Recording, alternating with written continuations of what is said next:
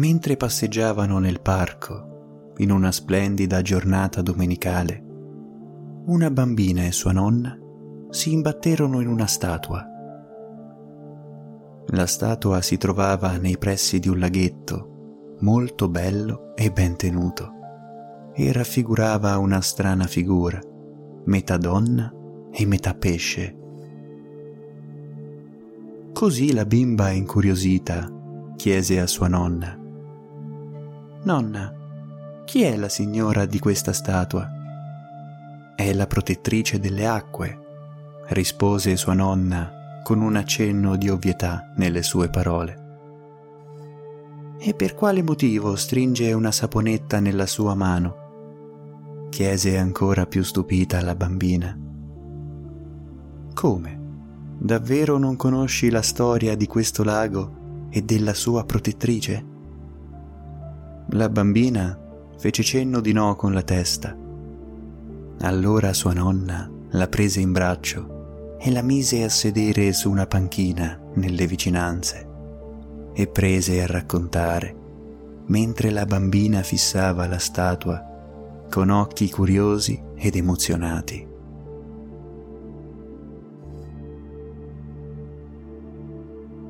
C'era una volta, in un regno incantato, una principessa, i cui sogni ogni notte diventavano realtà. Grazie a questa sua straordinaria capacità, il regno prosperava e le ricchezze di suo padre, il sultano, erano inesauribili. Ogni sera le ancelle le preparavano un bagno caldo nella sua vasca dorata, ricoperta di finissima porcellana sui bordi. E mentre l'acqua sgorgava soave, emettendo un fumo sbiadito e tenue, le ancelle le massaggiavano la schiena con spugne morbide e pregiate. Una volta terminato il bagno, la sua pelle veniva cosparsa dalle creme più rare e profumate che si potessero trovare in commercio. E lentamente e minuziosamente veniva vestita di vesti rare e sofisticate. Lunghe tuniche di lino, colorate con colori tenui, che conciliassero il suo sonno ed un ottimo riposo. Le tuniche color smeraldo, blu marino e porpora scendevano accomodanti al di sotto della caviglia, coprendo interamente le gambe e la vita della principessa. Scendevano morbide ed abbondanti affinché il suo sonno non fosse mai disturbato. Ed ogni notte le veniva consegnata una lista dei desideri più imminenti che il sultano voleva che fossero realizzati. Così la principessa ogni notte si coricava nel suo confortevole letto caldo, ornato da intagli speciali e tempestato di ori e pietre preziose. Il materasso era costruito con sola piuma d'oca e cucito dai migliori sarti del regno. E le coperte erano sempre così morbide e profumate, incessantemente lavate a mano dalle ancelle, che dovevano provvedere ad ogni bisogno della principessa. Ed una volta chiuse le grandi persiane, la stanza nella quale la principessa riposava veniva completamente immersa nel buio e neanche una mosca poteva accedere o neanche stazionare nelle vicinanze. E dormendo, la principessa sognava di un regno prospero e meraviglioso con campi sempre floridi ed irrigati, piogge costanti ed abbondanti e ricchezze infinite uscite da ogni dove. Sognava di guerrieri forti ed invincibili in combattimento e sognava di strade grandi e pulite, fontane rigogliose e palazzi robusti e lucenti. Sognava di suo padre, il sultano, sempre pronto a gestire il trono con forza e coraggio. Ma nonostante queste meraviglie, la principessa celava dentro di sé un triste desiderio, quello di poter sognare qualcosa per sé, non dover essere obbligata ogni notte ad esprimere i desideri di qualcun altro.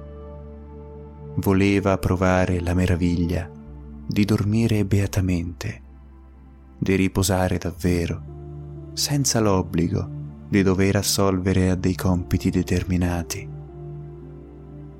Ma sapeva bene che tutto quello che stava facendo era per il bene del regno e che quindi doveva essere fatto.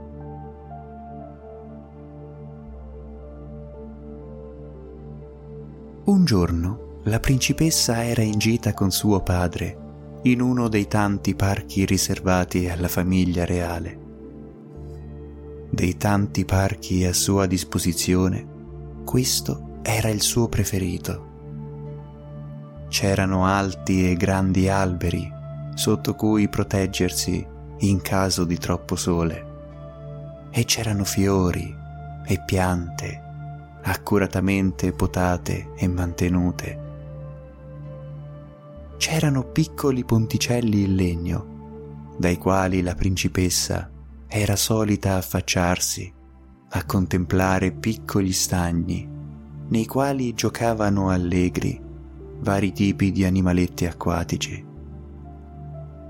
E soprattutto c'era un bellissimo ed incantevole laghetto circoscritto da una staccionata in legno.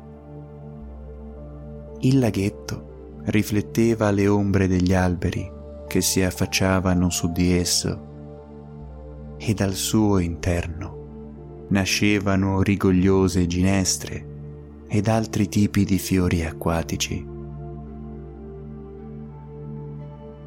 Ogni tanto, da dietro qualche cespuglio, all'interno del lago, usciva qualche anatra o qualche cigno bianchissimo, come se uscissero a salutare il passaggio della famiglia reale.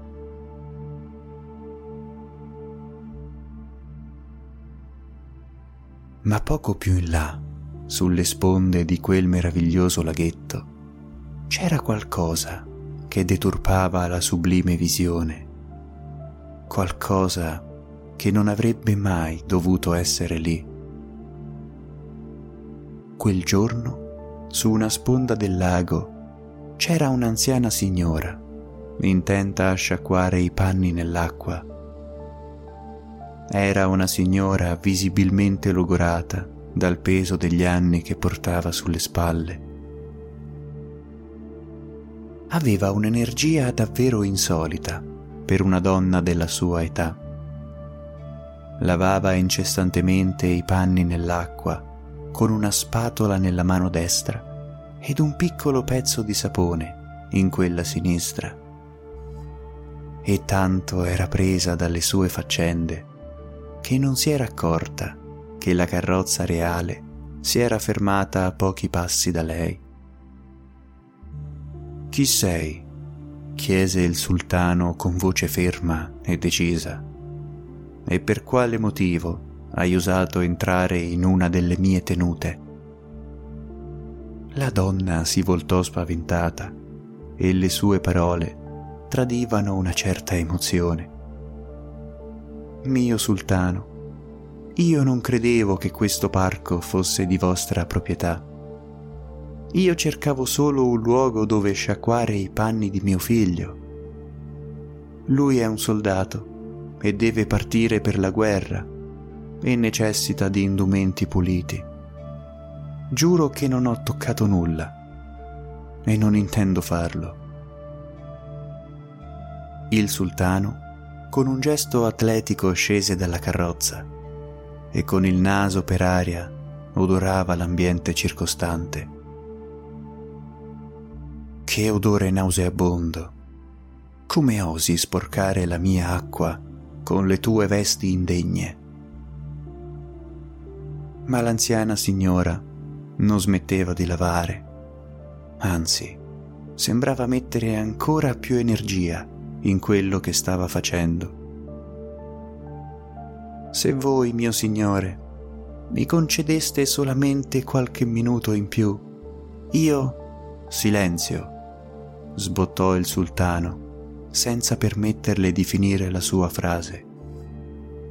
Se non ti faccio giustiziare, è perché non voglio che mia figlia assista ad una scena così cruenta. Mentre il sultano pronunciava quelle parole, due guardie avevano già raggiunto l'anziana donna e sequestrati gli indumenti che stava lavando, la spatola ed il sapone, ne fecero una pallottola e la gettarono al centro del lago. A nulla valsero i pianti dell'anziana signora, che fu costretta ad alzarsi con la forza Abbiate pietà, mio Signore. Quelle vesti sono per mio figlio. Noi non ne abbiamo delle altre.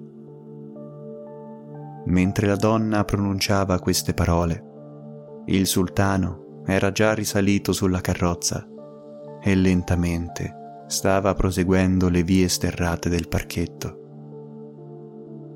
Come potete avere riposo se non avete pietà? continuava a ripetere la donna, mentre le guardie la strattonavano all'uscita. E di fatto, da quell'episodio, una cosa assai strana iniziò a deturpare la tranquilla vita di palazzo. Da quel giorno la principessa non riuscì più a dormire. Era stanca sempre più stanca. Gli occhi le si chiudevano e non faceva altro che appoggiarsi ad ogni colonna, sul tavolo da pranzo e persino sul bordo di porcellana della vasca, mentre faceva il suo bagno caldo. Ma non riusciva a dormire e quindi di conseguenza non riusciva più a sognare. Tutto questo era una tragedia per il sultano ed il suo regno.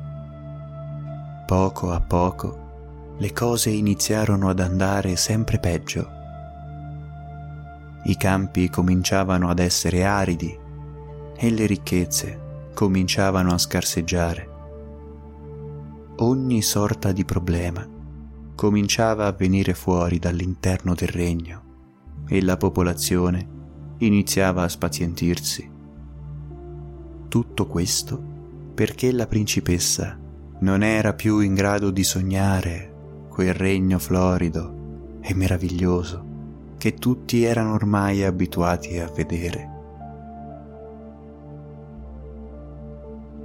Così il sultano decise che doveva fare di tutto per far tornare il sonno a sua figlia e promise un'altissima ricompensa per chiunque fosse riuscito a far addormentare la principessa.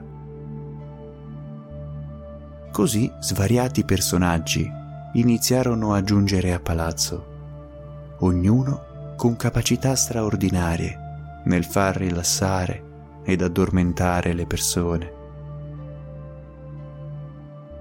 Venne un alchimista che preparò una pozione a base di camomilla, melissa e valeriana. Ma farla bere alla principessa non portò a nulla. Vennero così dei musicisti che cominciarono a suonare una dolce e flebile melodia, lenta e tranquilla, tanto che nella sala tutti si addormentarono profondamente. Tutti, tranne la principessa, che nonostante fosse avvolta da ogni sorta di stanchezza, non riusciva ad addormentarsi. Venne un illusionista che con le sue parole calde e rassicuranti e con un lento e preciso movimento delle mani cercava di ipnotizzare la figlia del sultano. Ma ancora una volta lei era sveglia, sempre e comunque sveglia. Così si alternarono massaggiatori specializzati, cantastorie, maghi e ciarlatani di ogni tipo, ma nessuno riuscì a far addormentare la principessa, che ormai era davvero esausta da tutta questa vicenda.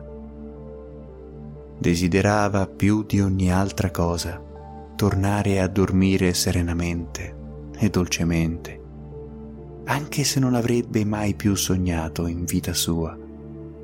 Questo non le interessava. Ormai voleva solo poter tornare a riposare. Il sultano cominciò a pensare che tutta questa vicenda era scaturita dall'aver allontanato in malo modo quell'anziana donna dal parco di sua proprietà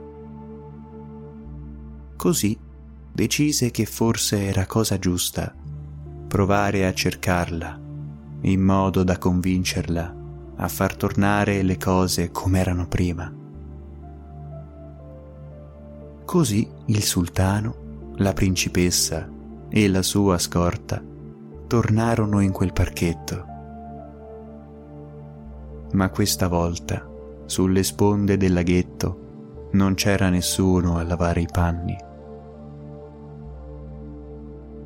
Mentre il sultano e le sue guardie ispezionavano centimetro dopo centimetro del parco, la principessa camminava ciondolante e si apprestava a salire su di un vecchio ponte che attraversava due sponde ravvicinate del lago. La giornata uggiosa le faceva da sfondo ed il vento leggero le carezzava i capelli spingendola in avanti per inerzia. E nel momento in cui si trovò proprio al centro di quel ponticello, una pioggia fine iniziò a cadere su di lei, bagnandole il volto ed i vestiti.